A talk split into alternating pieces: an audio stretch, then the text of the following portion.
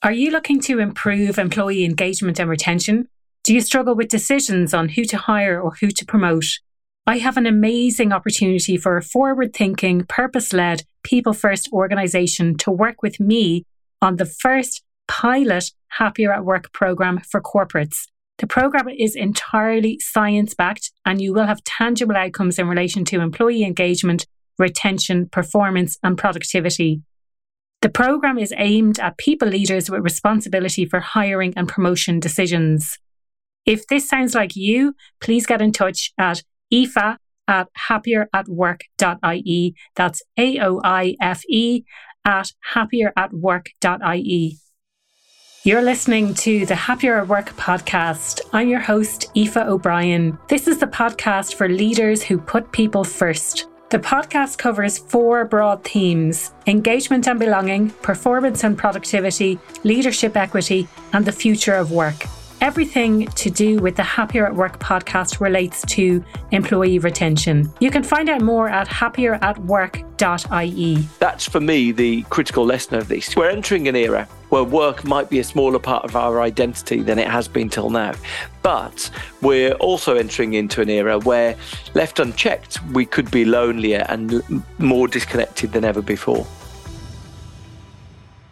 Hello and welcome back to the Happier at Work podcast. I am delighted to have my guest today, Bruce Daisley from the Eat Sleep Work Repeat podcast. I've been a fan of Bruce's for a couple of years. When I started listening to his podcast, we met in person at an event in Dublin back in June before I went to Tenerife. So it was an absolute pleasure to have the opportunity to turn the tables on him, let's say, and ask him a few questions for the podcast. We talk about things like team dynamics and resilience. I know you're really, really going to enjoy this chat. And being a listener of this podcast, I'm sure you really, really enjoy his podcast as well. The name again is Eat, Sleep, Work, Repeat, and find it wherever you get your podcasts. As always, I will do a wrap up at the end. I'm going to summarize some of the key points that we discussed during the podcast episode. And if you want to get involved in the conversation, I would very much welcome that. Do feel free to reach out to me on LinkedIn. All of the links are in the show notes, but you can look for me, Aoife O'Brien, AOIFE_BRIEN, or through my website, happieratwork.ie, and also on Instagram, happieratwork.ie. Welcome, Bruce, to the Happier at Work podcast. I'm absolutely delighted to have you as my guest today. Do you want to give people a little bit of a flavour of who you are, what you're about, and a little bit of an introduction? Yeah, hi, I'm Bruce Daisley. I used to work at technology companies like Google and Twitter. I worked for a long time at those firms. And during that time, I think I just became obsessed with workplace culture. I became obsessed with when the dynamics of teams help them feel better than other teams. And that was largely informed by the fact that some teams I worked with, you know, could sit side by side with other teams, and yet their working dynamics seemed fundamentally different.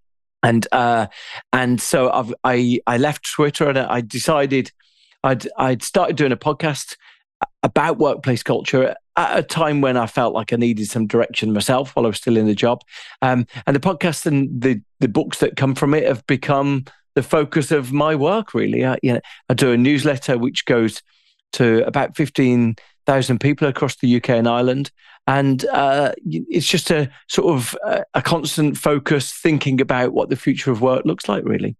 Yeah. And, you know, I'm a huge fan of the podcast. For anyone who doesn't listen, I highly recommend going and checking it out. And if you're a fan of this podcast, you'll definitely be a fan of Bruce's podcast as well. Eat, Sleep, Work, Repeat. Eat, Sleep, Work, Repeat. I just love the name. I absolutely love the name. And you had a book come out recently called Fortitude, which I've started reading. I haven't finished it yet, but we met in person at an event back in June, I think it was, in Dublin. Had a great chat about all things podcasting.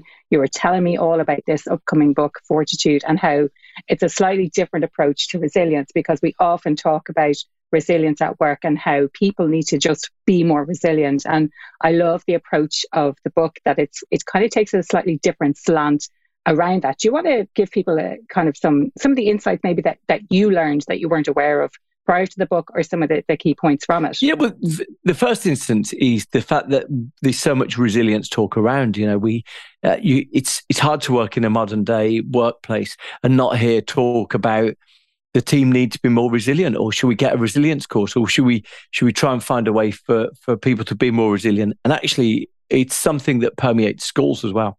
Schools are full of resilience talk. We need to teach kids how to be more resilient. We need to teach them growth mindset. We need to teach them how to be more gritty. And I guess I was interested in that phenomenon. I was interested in that idea that we're seeing all this talk around.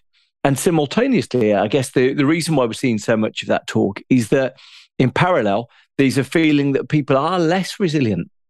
And so why on earth would that be the case? And so that's it. The book is an investigation into those things, really, trying to understand what on earth is resilience, why we're hearing so much talk of it, and what's the real origin of it. Mm-hmm. And, you know, in places, it's a detective story. It's trying to understand that resilience course that you got sent on at work, who wrote it, and how dare they? You know, how dare someone tell you that they can create resilience? And, you know, what was the foundation for it?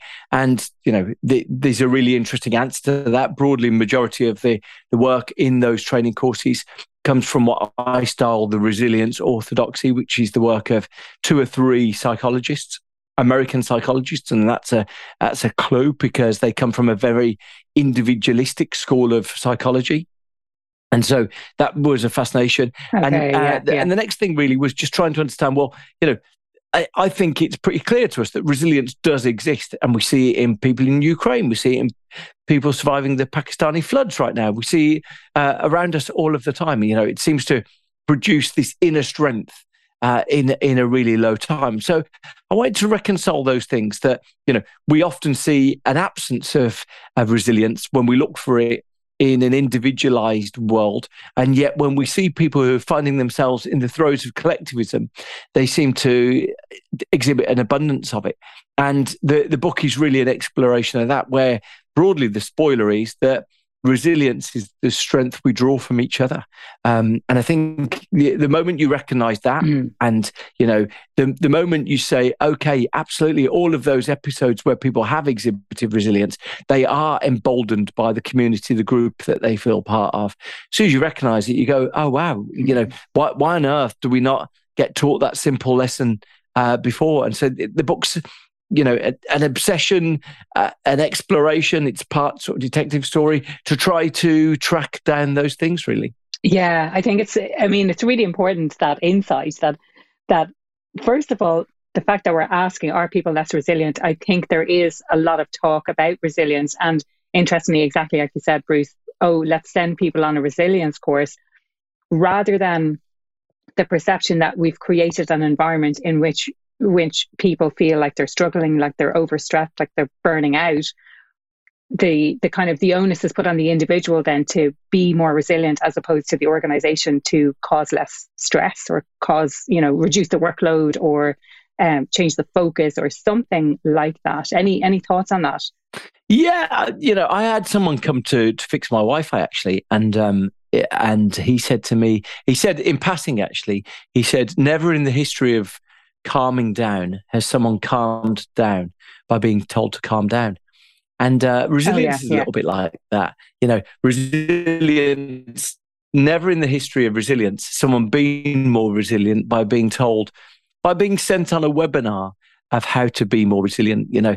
And the problem is that because we peddle this individualized resilience, when people get sent on a course, you know, and let's look into what those courses often contain. You know, the leading psychologist, his resilience course encourages you to hunt the good stuff in your life. You know, it's a strange perspective. You know, you might have significant family problems, you might have money worries, you might be entering the cost of living crisis, and someone says to you, you know, the problem with you, you're not looking for the good stuff. Yeah, I'm not sure that's the empathy I was looking for right now. And so, you know, it's a really interesting perspective, sort of looking into these things, because, you know, I think to a large extent, there's a degree of misdirection. Like I say, the leading psychologist, the psychologist who forms the foundational work for most of this resilience training is a really esteemed psychologist called Martin Seligman. But, you know, if you hear him talk, he's avowedly an old school, a sort of traditional Republican. And he, you know, strongly believes that individuals need to take responsibility for the outcomes of their lives.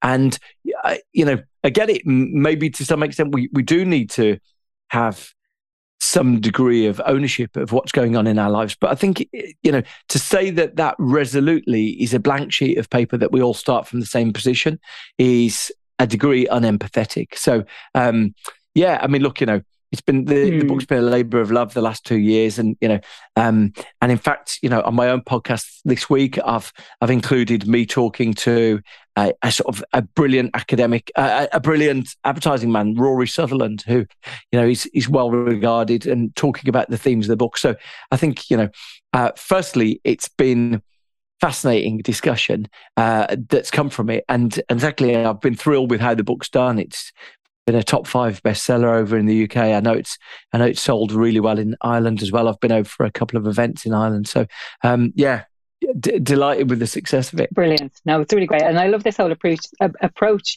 that it's about community. And there is a lot of talk of personal responsibility. And I am a big believer in taking personal responsibility. But when we're talking about things like resilience, maybe then that comes into the kind of general conclusion of the book being, it's about collectivism as opposed to individualism. And it's not about just focusing on yourself. It's about, and you know, does that mean then that we're, in order to be more resilient, that we're helping other people, that we're kind of forming part of a group, and we're, in order to be helped ourselves, we're offering help to other people? Yeah, it's more necessarily, not necessarily helping other people, but it's recognizing that the, a sense of collective strength is what protects us. So, you know, there's an American sociologist, really, a guy called Robert Putnam, who wrote a book that became a really huge success around the millennium in the US called Bowling Alone. And he just talked about the phenomenon of how US society was becoming more individualized and less collectivist. You know, people were still bowling as much as they bowled before, but they weren't part of bowling leagues. They weren't part of bowling clubs. And he was just interested in that phenomenon. And his conclusion was that if you smoke 15 cigarettes a day, but you're not a part of any group, I would advise you to join a group before you consider giving up cigarettes. He said, you know, effectively, the groups protect us. Now, as soon as you start identifying this, and, you know, I found the whole realm of psychology around this is something called social identity. And what you find is that, you know, if the work peddling that old school individualized version of resilience is pretty flaky, the research about social identity is dazzlingly strong, to the extent that, you know, you can look at people who maybe have major heart operations or go into hospital with an episode of depression, and the biggest predictor of how well they will be in 3 or 5 years' time is how many groups they report being part of. Wow, that's astonishing. And if you see the graphs of it, it is dazzling. I'll give you another example. The world's leading expert on teenage mental health is a woman called Jean Twenge.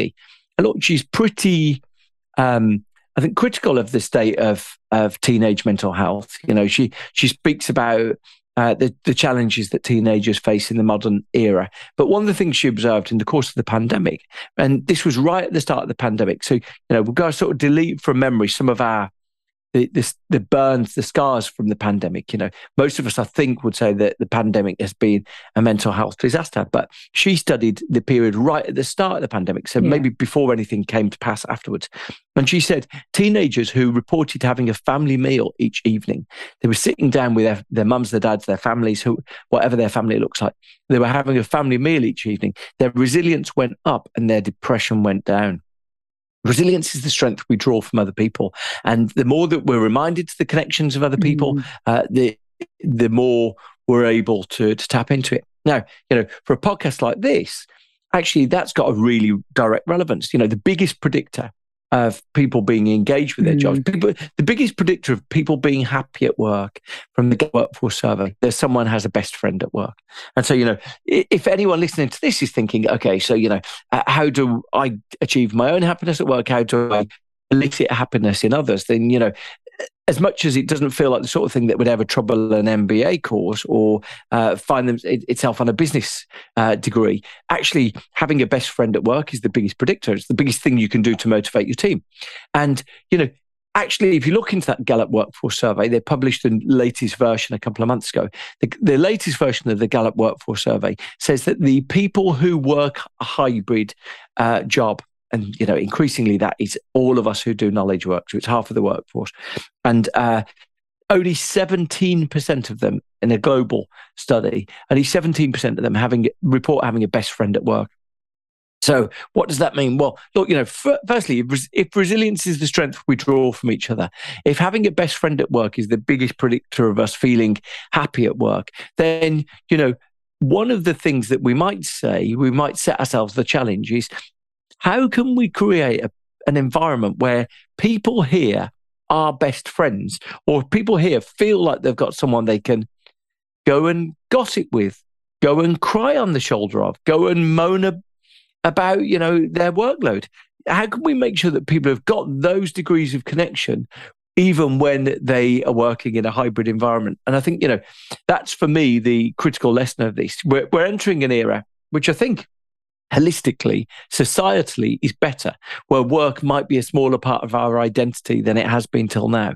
But we're also entering into an era where, left unchecked, we could be lonelier and more disconnected than ever before.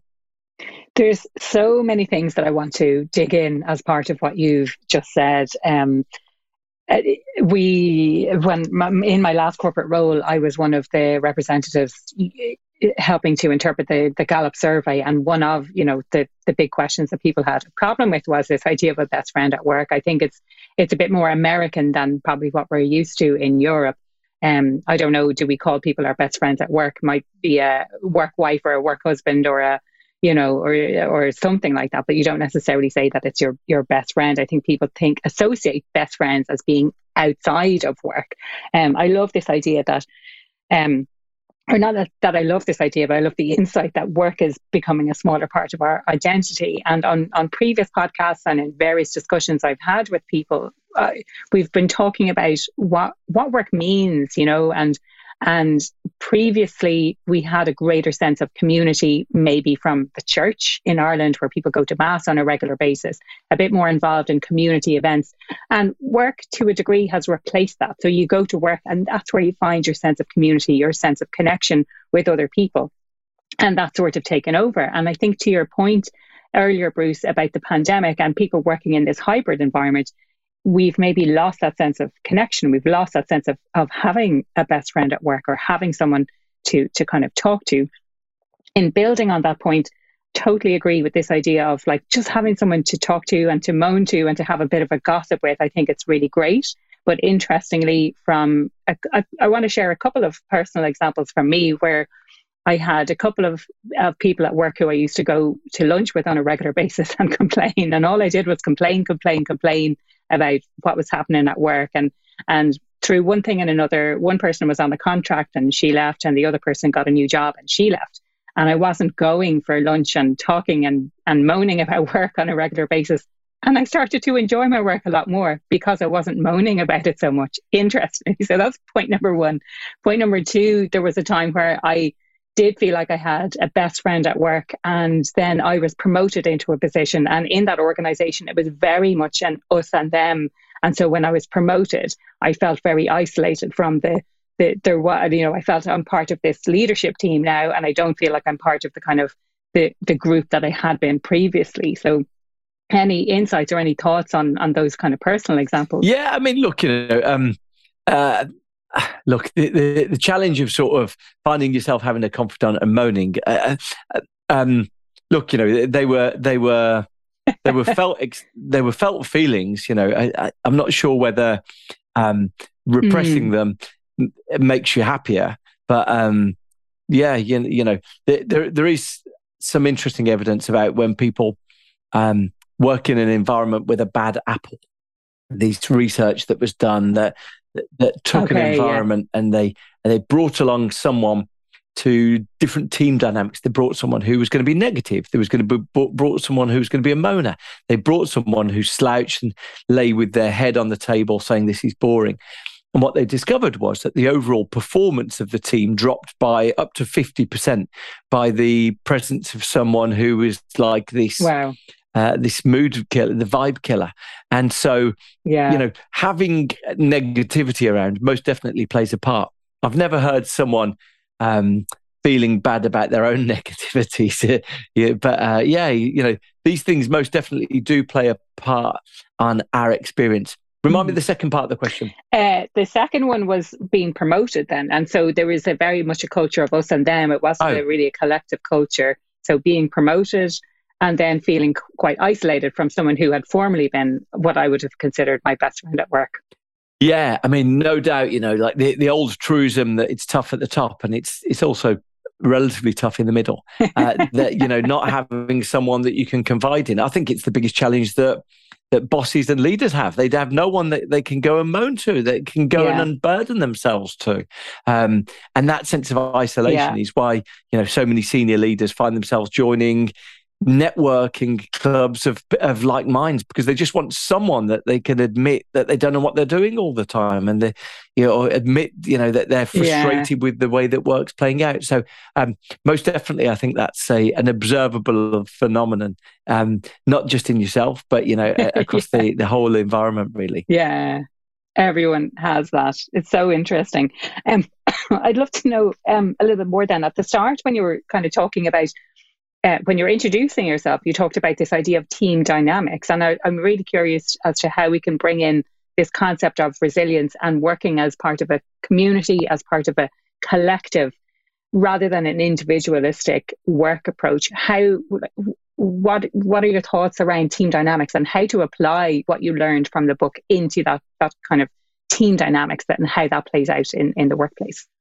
Yeah, look, you know, I became fixated with it. And I think over the course of the last few years, there's definitely been more attention that's gone into components like psychological safety and understanding that.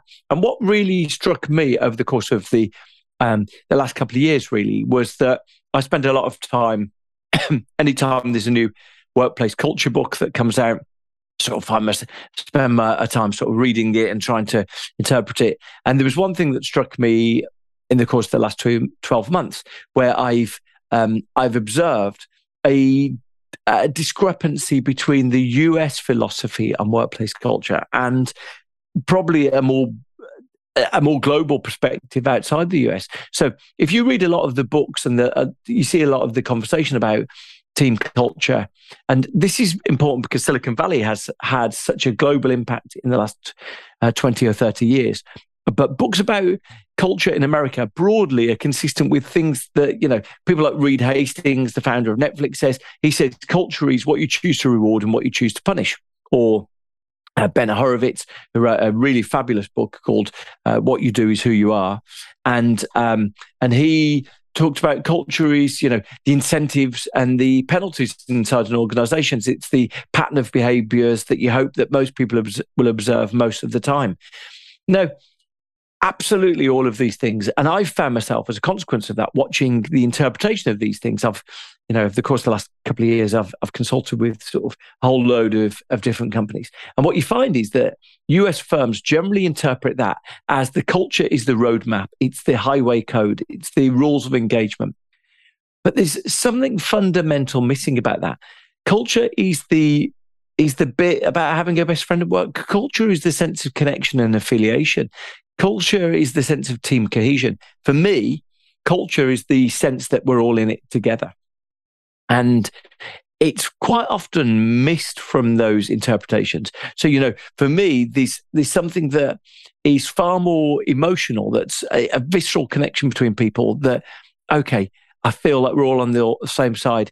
And look, you know, I'm not saying American commentators can't observe this, because one of the best academics passed away this year, but she was a truly brilliant academic who studied this, was a woman called Sigal Barside.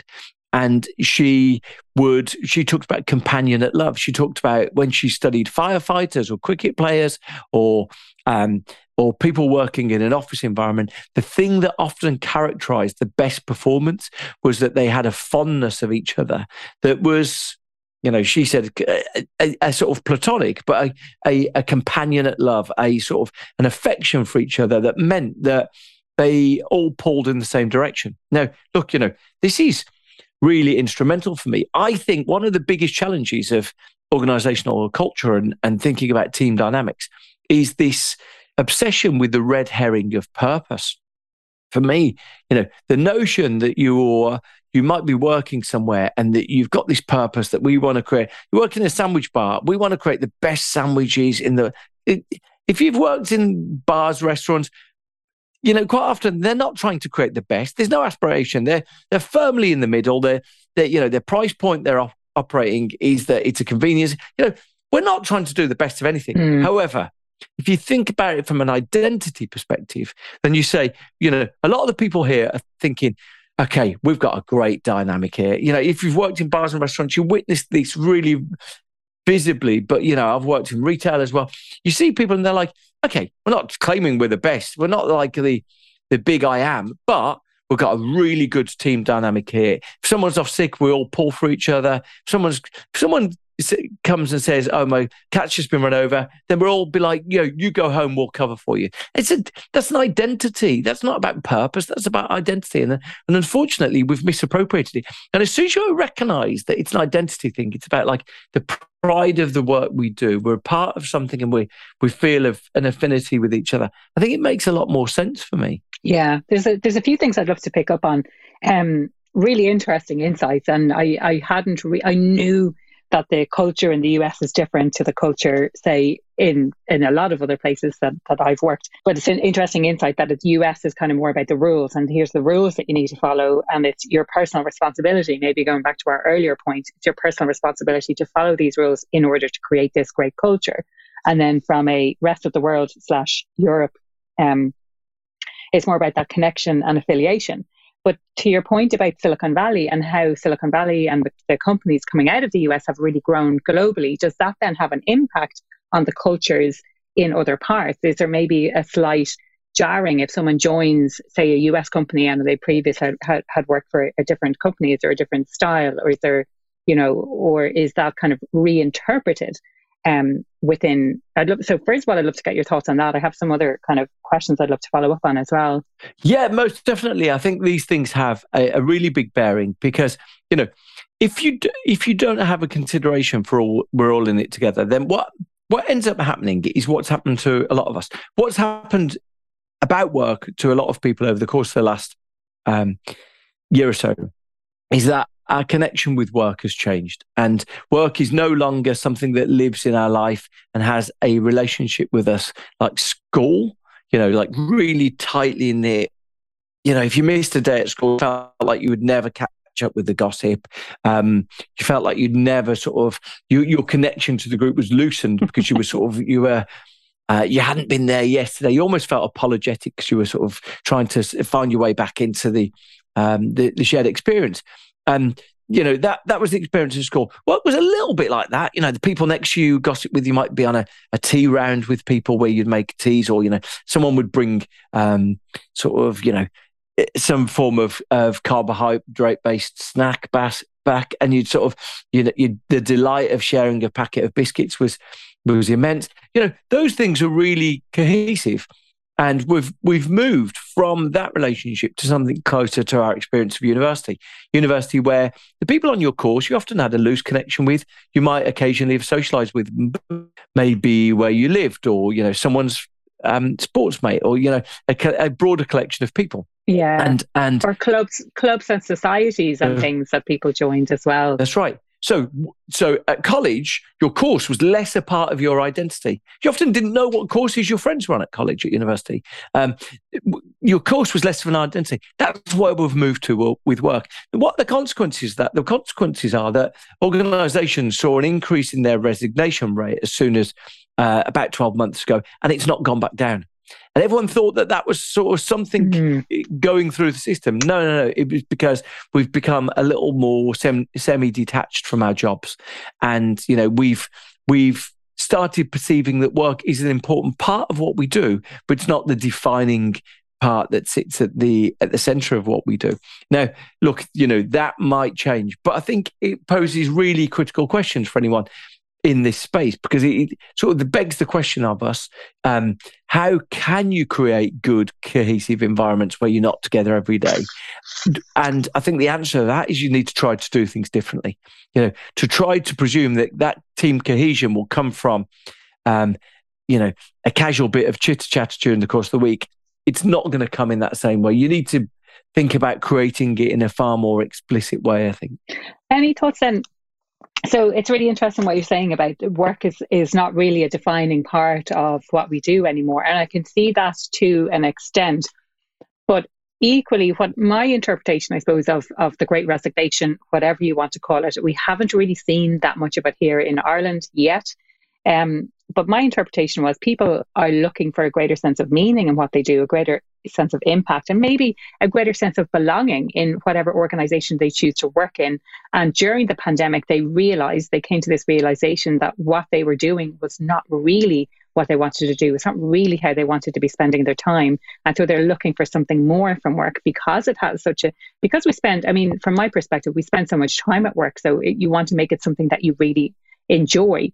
I understand that it's becoming less relevant, but if it is that kind of how much time we're spending at work, and to make it have that greater sense of meaning, and have, to go back to that idea of the purpose, that how can you create more of that? That was my interpretation of the Great Resignation. But I can also see the perspective that work is playing less of a role, and it's more about community in wherever we live, family, and the friends that we already have outside of that work context. Yeah, well, look, I was at an event in Dublin about 3 weeks ago where people were talking about a selection of businesses, and they were talking about all of them carrying resignation rate that was in the 20s, 20% plus. So, I'm pretty convinced that it's happening. It is a pretty widespread phenomenon. The only reason I would push back on the idea that this is a pursuit of meaning is because broadly what you hear from recruiters is they say, and I sat down with someone last week who was telling me the challenge they've got right now is people are just leaving for more money. Okay. Now, if it was a pursuit of meaning, then what I suspect you'd find is that there would be an influx into the jobs that we typically regard as being imbued with a great deal of purpose, teaching, nursing, sort of jobs of substance. And I don't think, based on what we've seen from those sectors, that we're seeing that. I don't think the teaching profession is inundated with those things. So look, I'm intrigued with your perspective. I've scribbled down on this post-it note in front of me that I'm going to go away and see if there's anything to back that up. Yeah. But right now, I'm not convinced. Maybe it's less about and I've heard this on Adam Grant's podcast, this idea that you don't have to be going out to save the whales. You don't have to have that sort of, that big, massive impact the world, but something that holds a little bit more meaning for you. Maybe the company that you work in has maybe poor ethics, or that you've seen stuff happening or something like that. But in addition to this idea of belonging and feeling like, from my own perspective and from the research I did, the sense of values have become really, really important. And it's not something that we've necessarily covered on this podcast, but I think this idea of values aligning with the overall values of the organization, which means the collective values of everyone else who works there as well. I think that for me is really important. And if you find that during the pandemic that there was some sort of a clash there, or that you realized that this wasn't the right thing for you, that you made a decision. I'm also hugely interested in this idea of people leaving for more money. I've also heard stories of people leaving. Now, from my perspective, that is because of the challenge. There's talent shortages out there, and people are offering more money for people to leave. And I don't think that that's sustainable in the long term. My own understanding of that is that people are offering more money. People have decided, okay, I'm going to take more money in order to leave, but without much thought around, well, what's the culture going to be like when I join this new organization? Or, what are they doing that's different to what I'm doing? That kind of thing. Any thoughts on that? Yeah, I think this is a critical thing. If you look on Glassdoor, international data on Glassdoor suggests that typically the number one thing that people said that was the most important thing about a job was the workplace culture. It was higher than the terms and conditions. It was higher than the salary. Now, I wonder if the fact that people are finding that they're working from the same desk 3 days a week and that's their home, and 2 days a week they're venturing into the office, they think, well, as bad as the culture might be there, I can handle it. And they're saying to themselves that culture might be less important. We've not seen it yet on the Glassdoor work, but, it's an interesting thing. Most definitely, look, a lot of us, because of the failings of the way that society's set up, a lot of us use work as a proxy for a social life in our 20s. And, we use it as a way to feel connected, amused, entertained, occupied. So how those things will change, I don't know. At the very least, I did some really enlightening work. As part of the research for the book, I went along to a public hospital, NHS hospital in the UK. And I watched some of the hospital team because they were learning how to deal with difficult patients. And the reason why this has become more imposing, the isolation of the pandemic, strangely, as people were seeing fewer strangers in their life, as they were encountering few people that they didn't know, that insularity, strangely, was being manifested as aggression. So people were turning up in hospitals and being aggressive with the staff. And so I witnessed them learning how to deal with staff. And I was like, is this a phenomenon? And they were like, it's off the charts. We used to go months without anyone committing violence on a member of staff. Now it's happening weekly. And it's like, wow, okay. They're like, we have no, there's not, the police won't come out to half the things now because they're so underfunded.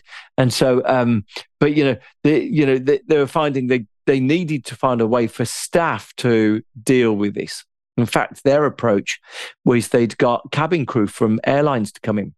So the cabin crew were on COVID-related furlough. Of course, yeah. And they were like, well, how do you deal with a passenger who's kicking off and you can't land somewhere and you don't want to, the cost of diverting the plane will lead to all manner of paperwork. How do you deal with a passenger that's kicking off like that? And it was just so intriguing to watch this sort of cross-pollination, of them both dealing with these things.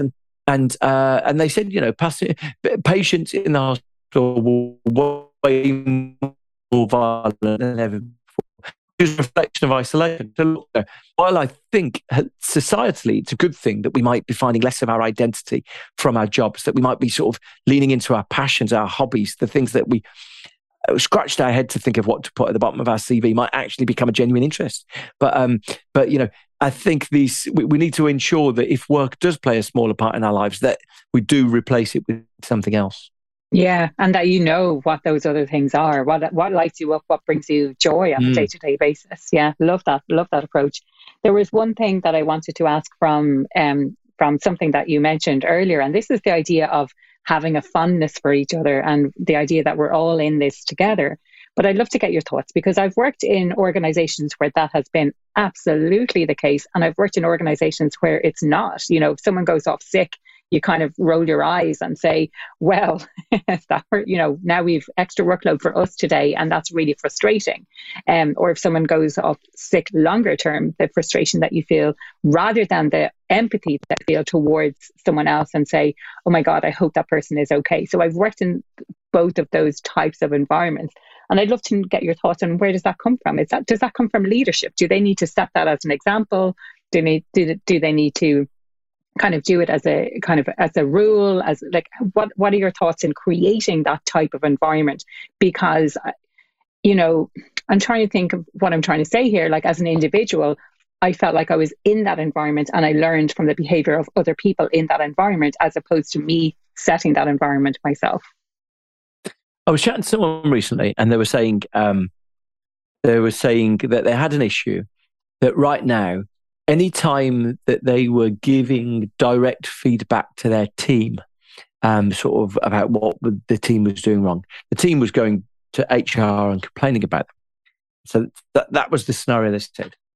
And, I've thought about it a lot. I've scratched my head about it a lot. And I think in that instance, there's no substitute for getting people probably in a room, and having a long session, talking about team dynamics, talking about the realities of how feedback works, talking, you know, experimenting, giving feedback to everyone in the room, thinking about giving feedback, maybe sort of, you know, kicking off by giving collective feedback to a piece of work of someone who wasn't in the room, and practicing to creating the communication lines that exist. And I think any leader right now probably needs to think about, if I wanted to create a sort of strong supportive team dynamic, a sense of team cohesion, you know, I need to think about it. There's a book by a woman called Priya Parker, I think, called The Art of Gathering.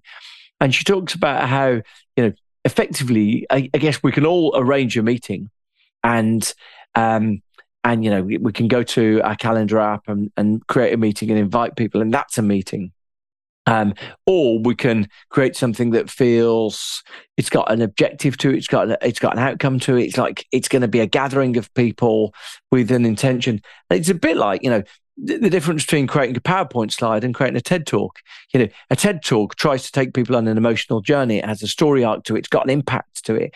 Anyone can create a PowerPoint slide by opening it and pressing new slide.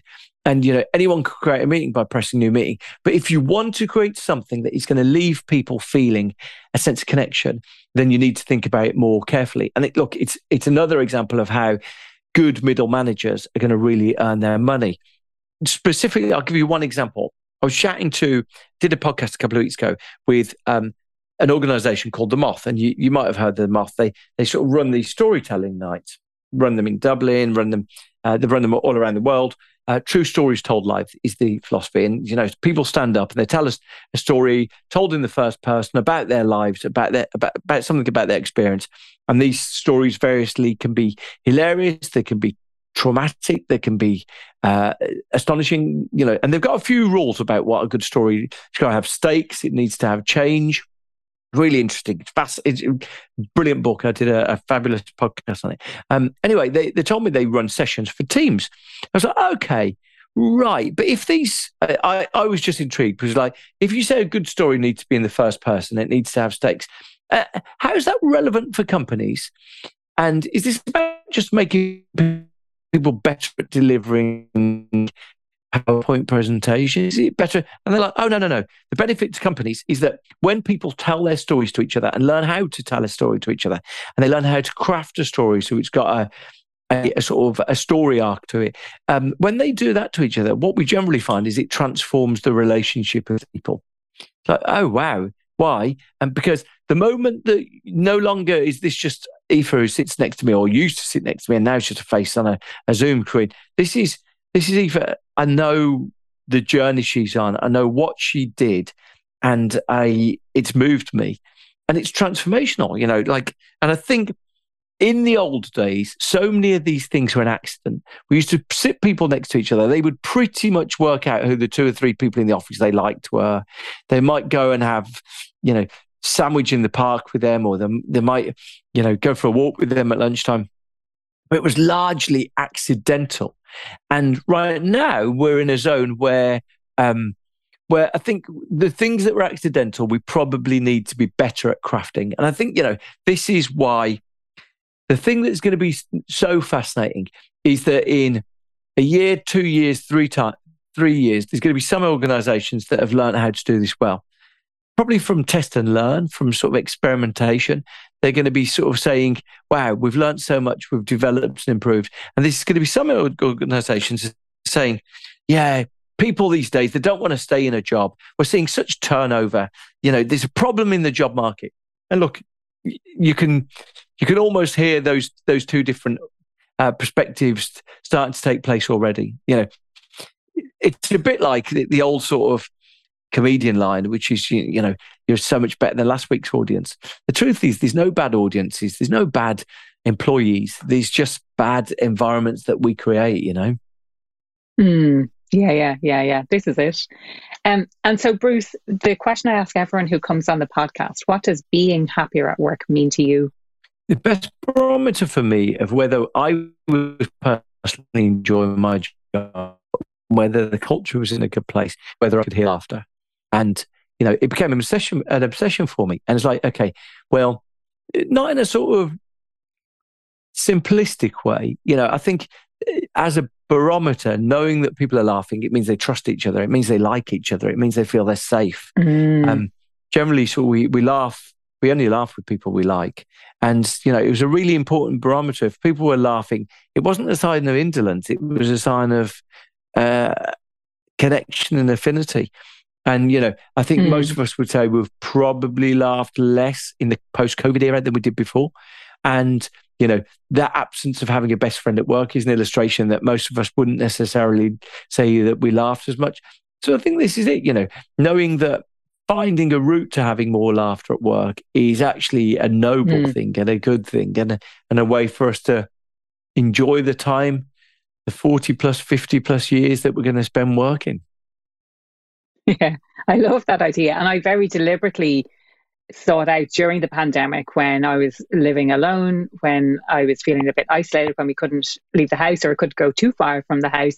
I very deliberately watched things to make me laugh in the evening. So things like Modern Family, I had, what else did I have? Curb Your Enthusiasm, you know, things that made me laugh out loud. And I absolutely needed that every day. Absolutely. But it's probably something I've not done enough of in the interim. So love that. So for anyone who would like to connect with you, what is the best way to do that? And also, how will they get hold of your book? Yeah, so you can look, the best way to find out more about the book is if you go to my website, eatsleepworkrepeat.com, and you can sign up to my newsletter or hear the podcast there. And, you know, the book's, you'll see some of the comments that people have written, or maybe you have the opportunity to see some of the discussion and debate about it. So, you know, And I really welcome people getting in touch. I you know, I've done quite a few events in Dublin. I'm often there, and yeah, you know, I love people getting in touch via LinkedIn or via the website. Brilliant, and that's how we connected originally. I think was on LinkedIn, and then by chance you were speaking at an event that I attended in Dublin, so I had the opportunity to meet in person, which was brilliant. So thank you so much for your time today and sharing your insights. I always love to hear what you have to say and get your insights and your thoughts on all things work culture and, you know, this idea of the team dynamics and what the pandemic has done to kind of to change things and what we can do about it. Absolutely thoroughly enjoyed the conversation today. Thank you so much, Bruce. Thank you. I'm really grateful for the chat. That was Bruce Daisley from Eat, Sleep, Work, Repeat podcast. I hope you enjoyed that conversation as much as I did. I wanted to do a quick recap on some of the main points that we talked about and also remind you to get involved in the conversation. If you have anything to add, if you have any additional questions, I would love to hear from you. Reach out to me directly on the website, happieratwork.ie, also on Instagram, happieratwork.ie, and feel free to connect on LinkedIn. Aoife O'Brien, that's A-O-I-F-E, O''Brien. I would absolutely love to connect with you on there and do get involved in the conversation. Now, some of the things that we started talking about, myself and Bruce, the first idea was this idea of team dynamics and resilience. And we talked about this idea of individualism versus collectivism. So relying on a group and how the importance of the group for the nature of resilience as well. So rather than kind of focusing on yourself and looking out for yourself, and in Ireland we call this Mayfainers, you know, just kind of looking out for yourself and your own interests, more putting the focus more on the group and the collective and the community. That's not to say that we shouldn't take personal responsibility for our contributions, but it's not about focusing just on the self. We also get our social identity from groups, and I loved this concept. So it's about finding a place that you belong. And I suppose that's one of the reasons that I set up my business, Happier at Work. And one of the core pillars within the Happier at Work podcast is this idea of engagement and belonging at work. We talked about the concept of having a best friend at work. And I know certainly from my experience of conducting the Q12 survey for Gallup or focusing on the results and sharing it within the team as well when I worked in corporate, this idea of having a best friend at work, I think from a European perspective, it tends to score lower because we don't associate our best friends as being at work. We associate our best friends of being outside at work. But having someone at work that you can confide in and have a little bit of a moan to as well is really, really important. We talked about the idea that work used to form this huge part of our identity. After all, we do spend so much of our time at work. And if anything, COVID has given us the opportunity to reduce the importance of work on who we are as people, or as, you know, this often happens when people retire, that they lose that sense of purpose, they lose that sense of identity. But I think COVID has given us an opportunity to reimagine a purpose for our whole lives rather than just focusing on work exclusively. We talked also about this idea of psychological safety and the differing cultures in the US. I know there's a lot of people in the US who listen to the podcast as well. So US and Ireland tend to be the highest number of listeners, especially because, as Bruce put it, this idea of Silicon Valley and the organizations that came out of Silicon Valley are having such an impact and an influence on, you know, these big global organizations and hiring so many different people. How in the US, it tends to be more about the rules of engagement. So culture is defined as how we do things or what the rules of engagement are. Whereas in Europe, the focus tends to be more on building connection and affiliation, because we can find a sense of belonging where we work, when we work in a culture that reflects, in my own opinion and in you know the work that I do with clients, it's about this idea of values and finding that connection through values. I loved this idea that Bruce shared as well about having a fondness for each other. And for me, it shows a level of respect. So, you know, when you can have that sense of fondness, when you can connect in that way. And I have worked in organizations where we haven't necessarily had that sense of fondness. And to this day, I'm not really sure what the driver of that was. We're all humans after all, but people weren't necessarily fond of each other. Maybe there was more of a competitive type of culture where if one person got one thing, it meant that another person didn't have the resources to do their job, something like that. Another really great insight from the show was this idea of having an identity, and people can gather around this sense of identity, the identity of having a great team dynamic, of taking pride in the work, and this concept that we're all in it together. So we're all on the same team, we're all in this together, working towards a common goal. One of the questions posed was, how can you create a good, cohesive environment when you're not all together anymore? So with this new hybrid remote working environment where people are not necessarily in the office, or they're not in the office at the same time, how can we create that? And again, would love for you to get involved in the conversation around that. We talked about the fact that some people are leaving for more money, and I have seen this myself, where people are leaving jobs and they're going for something else. And I suppose from the organization's perspective, I don't think that's sustainable. So if companies are competing for staff by increasing the pay or the benefits that they get, it's not necessarily a good long-term strategy to be able to do that, because maybe it's not sustainable.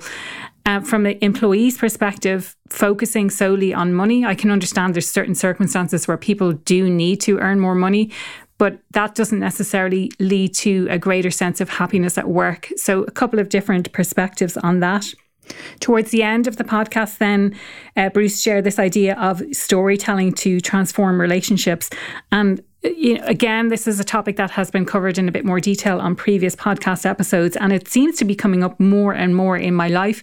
The importance of being able to tell a good story and be able to connect emotionally with people by tapping into, you know, what are true and real stories that have happened, and how can you use those in business to create a better culture? How can you use those in your life, in business, to be able to connect and communicate more effectively with other people?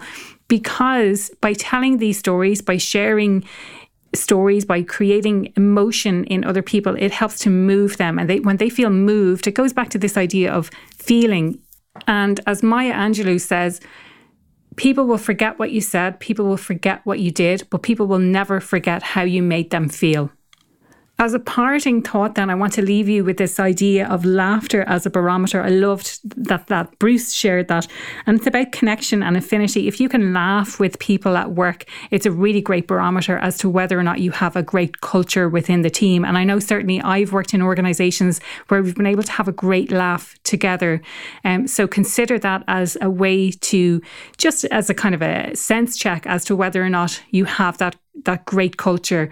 You know, are people able to have a laugh together? Do they feel like they're in it together? So, you know, they can even mock and tease each other, and it's all taken very lightheartedly. So consider that as a way to, you know, just to kind of sense check whether or not you've built a really, really great culture. That's all for this week, and I look forward to sharing more insights with you next week on another solo episode.